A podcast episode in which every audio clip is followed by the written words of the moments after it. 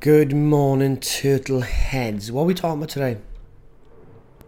I think stress. I spoke about this before, and you might elude you because like, oh, can't be asked. What do you mean talking about stress? What do you want about? How can we handle stress? What is stress? But there was a good study actually recently by University of Montreal, and they looked at actually, which is an important distinction. They looked at people who say they're very stressed, and looked at people that say they're zen, and actually see if there's a difference in the actual physiological changes, the internal change. Are there things going off inside, the difference of these two people, or is it just on the surface they say they're stressed, they're zen, but actually that doesn't go deeper?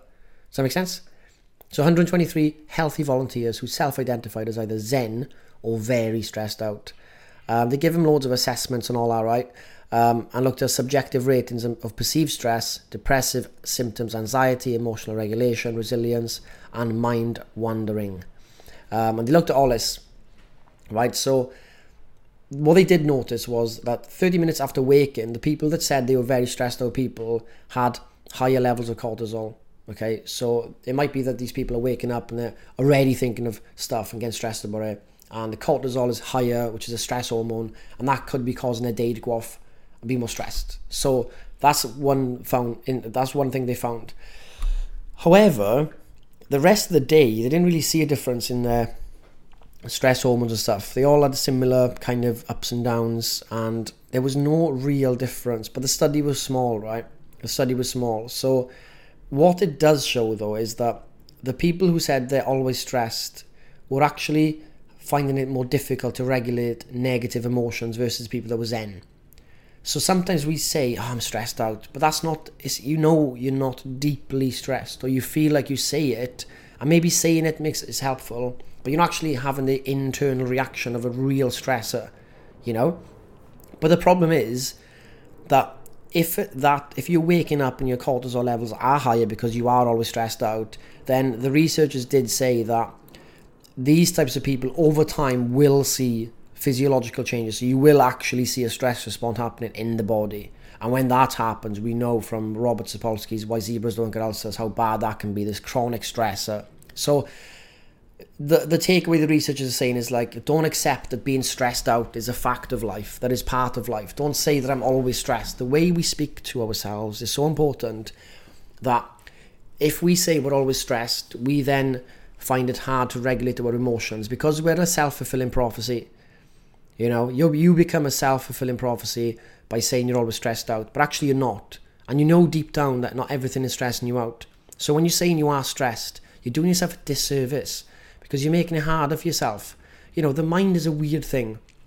We can speak to it and we can have this dialogue inside and we're kind of uh, different from it or like we feel there's a divide in the mind and we can fight each, our mind all day, every day.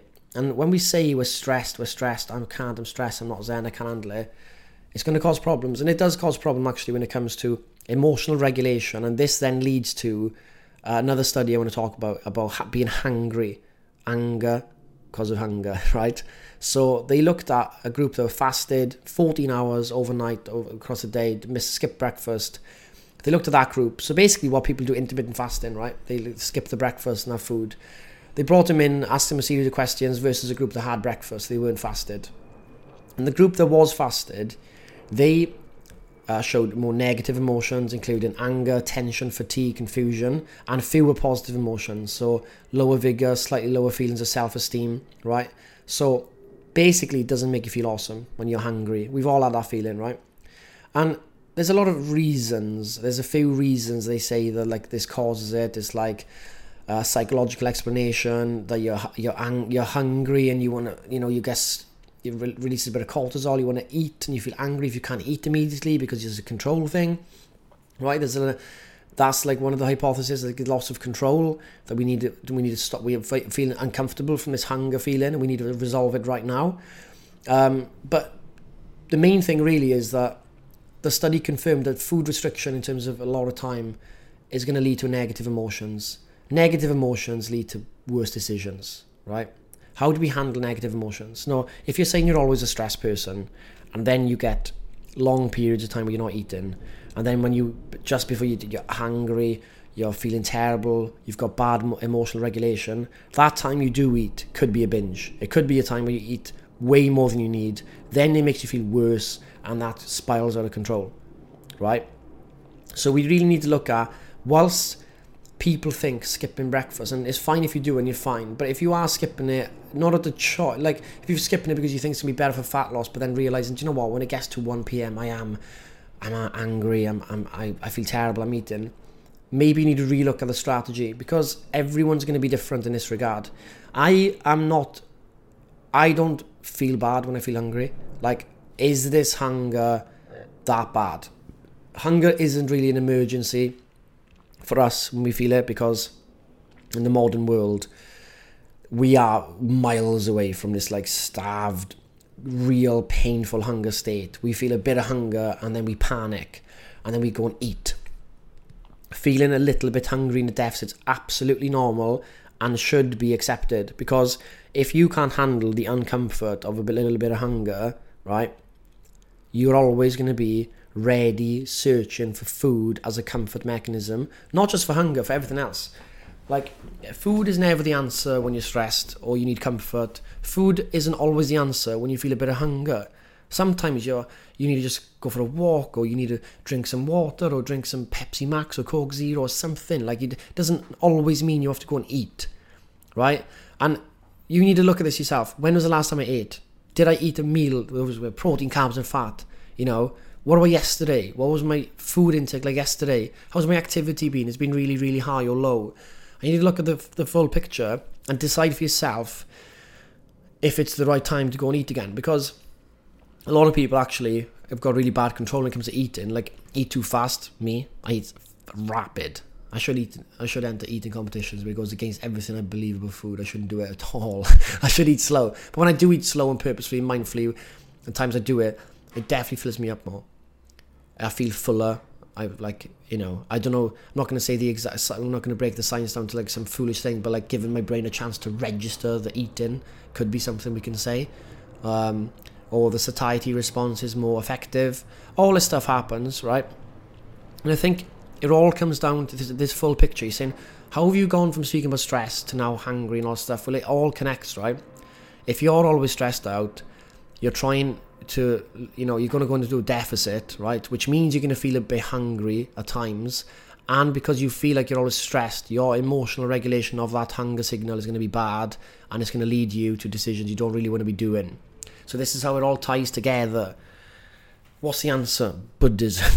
well, Buddhism is the answer to, to some of this. I mean, you know, I spoke about that last week where if you can, the Buddhists would be like, you need to have clear comprehension.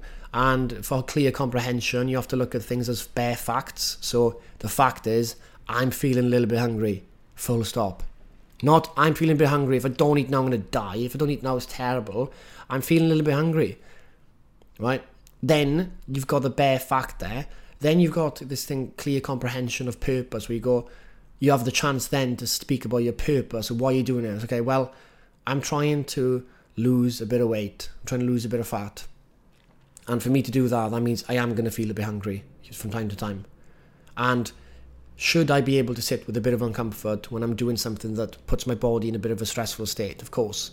And if you can give yourself chance to time, and like Viktor Frankl talked about this, I've said this quote loads of times, you know, the gap between stimulus and response is like the golden zone. Like if you can, if the stimulus and response, the gap is bigger and bigger and bigger, gives you a chance to bring bring in your purpose, bring in your why, bring in you know wisdom and clarity and all that stuff. Then you're going to make better decisions. But the problem is we don't let those things come in. We're so fast, rapid, and that's what bad emotional regulation does.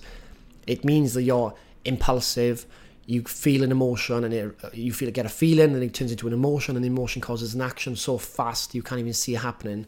And then that sort of tw- tw- um, twirly spirally thing happens right? well we've covered a lot of ground today. I'm going to finish this podcast now but i think for like practical takeaways i would suggest on this is that if you feel a bit of hunger today just sit with it. Like dean spoke about this the buddhists talk about it the stoics talk about it Krishnamurti talks about it. Sitting with a fact and just observing that fact without anything else. No movement, No fighting it, no disregarding it, not even accepting it, just sitting with it like a friend. Sit down next to the friend for like 90 seconds. You know, that's the fact. The fact is that feeling of hunger is there. The fact is feeling comfortable, right? You sit with that 90 seconds. The research says, Dean mentions, is that if the feeling will go away and the emotion will subside, but the emotion won't subside or go away if you fight it. It's going to aggravate it, cause it to get bigger and bigger and bigger. So kind of like the chimp paradox model.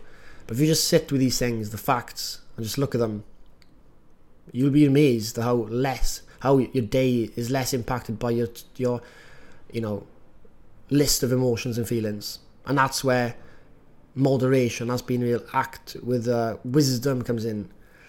So that's your task today. When you are hungry today, and you might be genuinely hungry, that's fine, but just sit with it for 90 seconds. The feeling of it, you know, just sit and look at it, nothing else, 90 seconds, and see what happens. See what happens to your thoughts. Look at what the, what's happening, how it connects up, what it's making you want to do. Just sit with it and let me know how you feel after the 90 seconds. Do you feel more in control? I mean, you might go and eat still, it's fine, but do you feel like you actually have the control? That's the most important part. But uh, that's it. I'll speak to you all tomorrow.